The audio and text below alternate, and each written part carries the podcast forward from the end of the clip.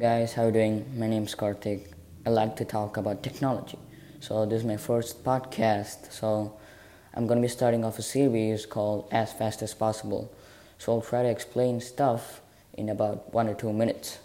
So let's start off this with my first topic megapixel count. So there's more megapixels mean more better image? So the first thing your retailer is going to advertise when you buy a camera is the number of megapixels it has so one megapixel is 1 million pixels. So this may not seem a lot, but a standard 4K screen can display up to 4 million pixels. That's the name 4K.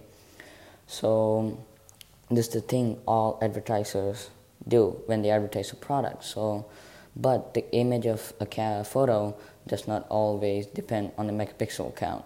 So when you're buying a camera, don't just look for the megapixels. So also look for the image sensor.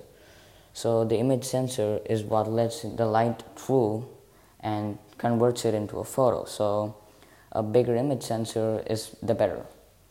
So a standard image sensor can be about 35 millimeters, the film size, and it can get lower.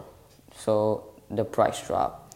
So what I'm trying to explain is more megapixels does not always mean a better image and also look out for the aperture of the camera. So if the camera camera's aperture is bigger, then it means it can let in more light.